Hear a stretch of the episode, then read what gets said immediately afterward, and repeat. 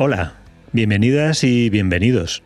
Estáis escuchando a Lomos de un Iceberg, programa realizado desde el Centro Público Integrado de Formación Profesional de los Enlaces en Zaragoza. Este es un podcast sobre el mundo de la educación visto desde la óptica de la formación profesional. Aquí vamos a ver cómo funciona y qué se hace en la FP desde dentro, cuáles son las necesidades del presente, los proyectos de futuro, y vamos a hablar con sus protagonistas.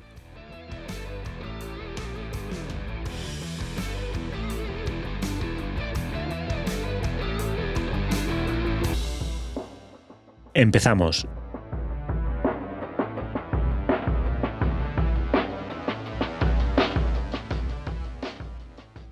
Han sido 8 capítulos en los que hemos ido navegando por diferentes aspectos más o menos desconocidos del mundo de la enseñanza y más aún en concreto de la formación profesional.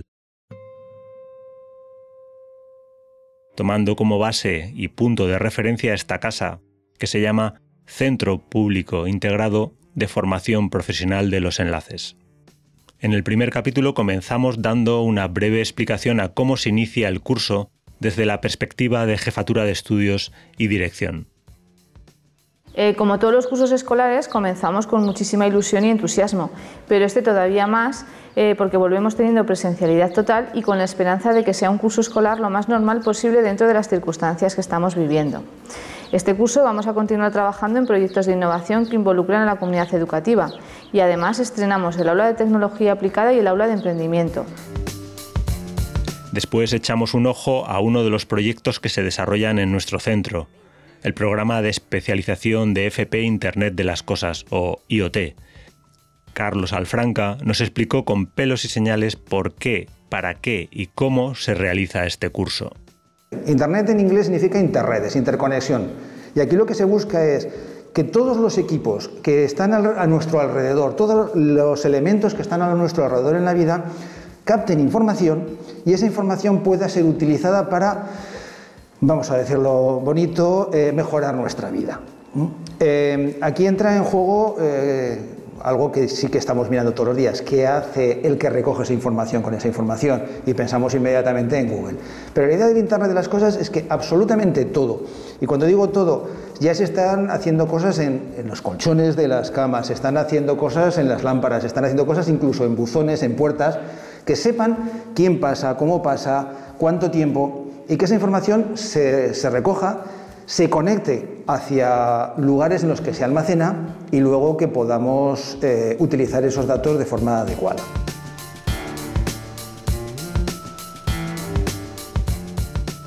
En el capítulo 3 hablamos de la competición de skills en la que Flor Casaus nos hizo una introducción, y después pudimos hablar con la tutora Elena Gracia de las alumnas competidoras en animación 3D en los Skills de Aragón, de las cuales Irene Fernández, ganadora del campeonato aragonés, quedaría subcampeona de España más adelante. Me he preparado para esta competición utilizando palabras clave que encontraba por internet, que utilizaba para crear un personaje desde cero.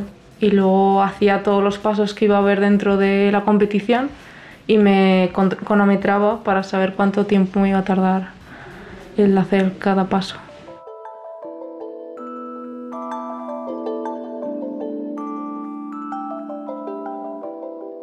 En el siguiente capítulo hablamos de Erasmus Plus y planes de movilidad.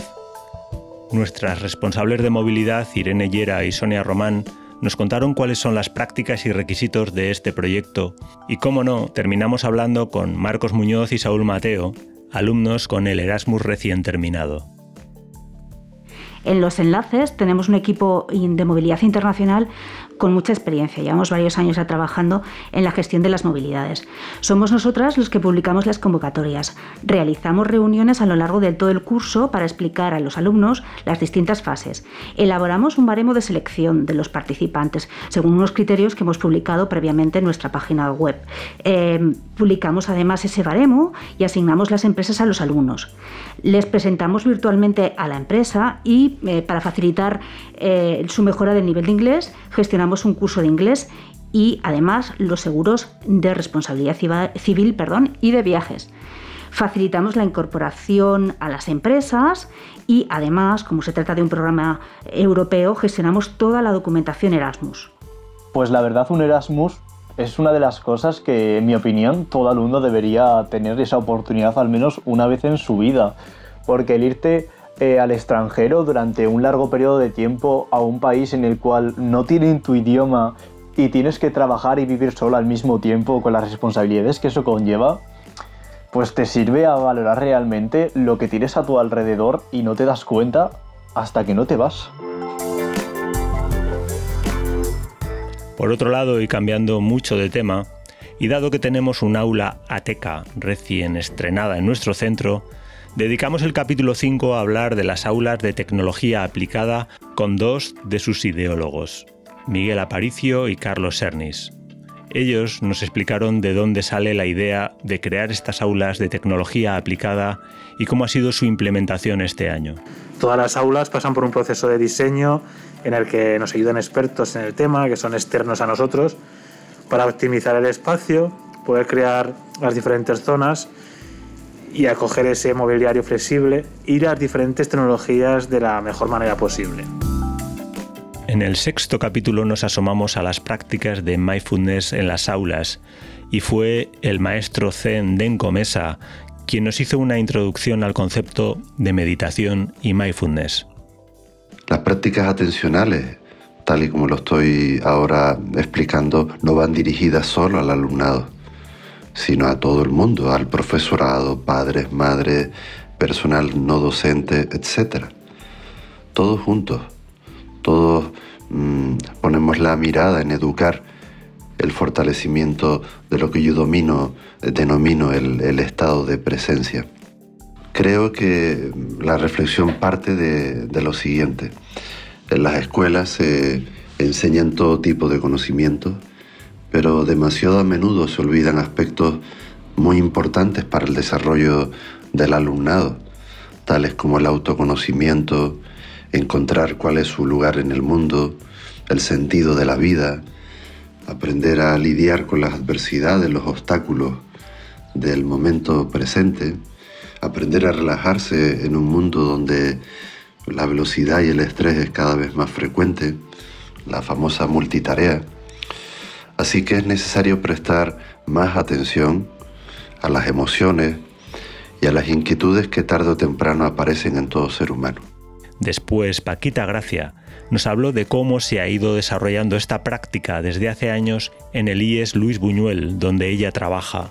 Y por último, Felisa Tobar, de nuestro centro, nos explicó cuáles son sus planteamientos para el mindfulness en la educación y a través del módulo de FOL. Muchos de los principios en los que se inspira la educación, como la equidad, la educación integral en valores, la educación para la prevención de conflictos y la resolución pacífica de los mismos, se corresponden con beneficios que se adquieren con la práctica de mindfulness. Y en tercer lugar, tomando como referencia los currículos que regulan los títulos de FP, es evidente que varios de los resultados de aprendizaje del módulo de FOL se potencian y afianzan con la práctica de mindfulness, especialmente con los relacionados con los bloques de contenidos de, primero, acceso al mundo del empleo, en el que es imprescindible la valoración positiva de uno mismo y el autoconocimiento. Segundo lugar, la gestión y resolución de conflictos al mejorar el autocontrol y la adecuada gestión de las emociones.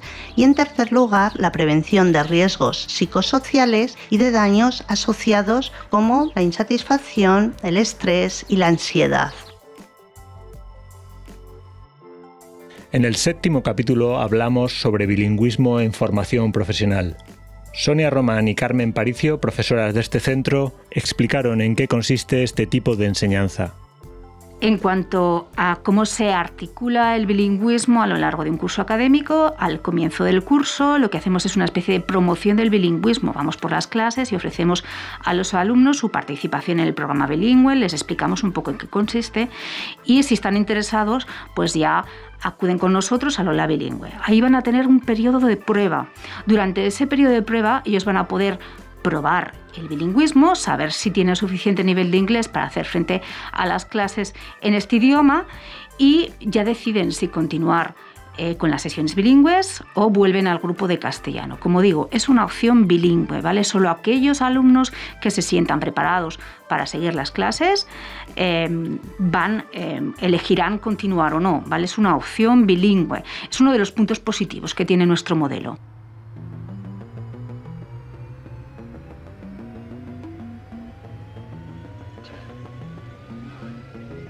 Como es normal en este podcast, en último lugar dimos voz a los alumnos, centro de todo el proceso de enseñanza. Hoy en día hay mucha gente que habla, que tiene un muy buen nivel de inglés, pero que en su día a día no lo puede practicar. Entonces, esta manera de introducir el inglés en una formación profesional creo que ayuda, digamos, a no perder el ritmo del idioma y a seguir hablándolo, porque no todos tenemos la oportunidad de hablarlo en el día a día. Y yo creo que es una buena forma de seguir familiarizándote con el idioma, y para gente que no tiene un nivel tan alto como otros, pues poder ir introduciéndose y mejorar sus pronunciaciones o lecturas o speaking en el inglés. En el penúltimo capítulo de esta temporada, dado que este que estáis escuchando es el último, echamos un vistazo rápido al departamento de IOP. Un departamento fundamental en cualquier centro integrado de formación profesional y que se divide en tres partes, a cuyo timón están nuestras tres entrevistadas en ese podcast: Lola Macipe, jefa del departamento; Elena Monforte, intermediadora laboral de INAEM dentro del centro; y Marta Delgado, orientadora educativa. En primer lugar, hay que hacer referencia a FP Emplea. Nuestro centro dispone de una bolsa de trabajo en la que el alumnado, cuando finaliza sus estudios, se inscribe. Es muy importante este paso y ponemos mucho énfasis en él, ya que las empresas cuelgan sus ofertas de trabajo y de ese modo nuestro alumnado tiene acceso a las mismas. Otra actuación de nuestro departamento es en el procedimiento de evaluación y acreditación de competencias, lo que se conoce como PEAC. Cuando una persona lleva años trabajando en un determinado sector profesional o se ha formado de manera no reglada, es decir, fuera de lo que es el sistema educativo, puede conseguir acreditar sus competencias y obtener un documento que las acredite de cara al mercado laboral. Entonces, nosotros lo que hacemos en este procedimiento es aclarar sus dudas sobre si cumple o no los requisitos, les orientamos en el proceso, trámites, plazos, y les asesoramos una vez finalizado el proceso sobre su posible camino posterior. Así que con todas estas puertas y ventanas abiertas a nuevos temas, terminamos la temporada 2021-2022. Esperamos seguir indagando y profundizando en los diferentes aspectos más desconocidos de la formación profesional y de la educación en general. Nos vemos en septiembre.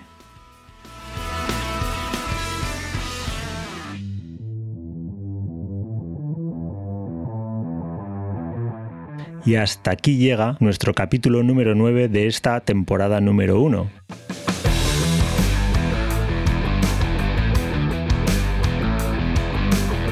Este es un podcast realizado desde el Centro Público de Formación Profesional de los Enlaces, en Zaragoza. En próximos capítulos y en la siguiente temporada hablaremos y profundizaremos en otros aspectos de la educación y de las muchas formas en las que ésta se lleva a cabo en la formación profesional. Muchas gracias por escucharnos. Si tenéis cualquier consulta, podéis escribirnos a podcast@cpilosenlaces.com. También podéis seguirnos en la cuenta de Twitter @cpilosenlaces.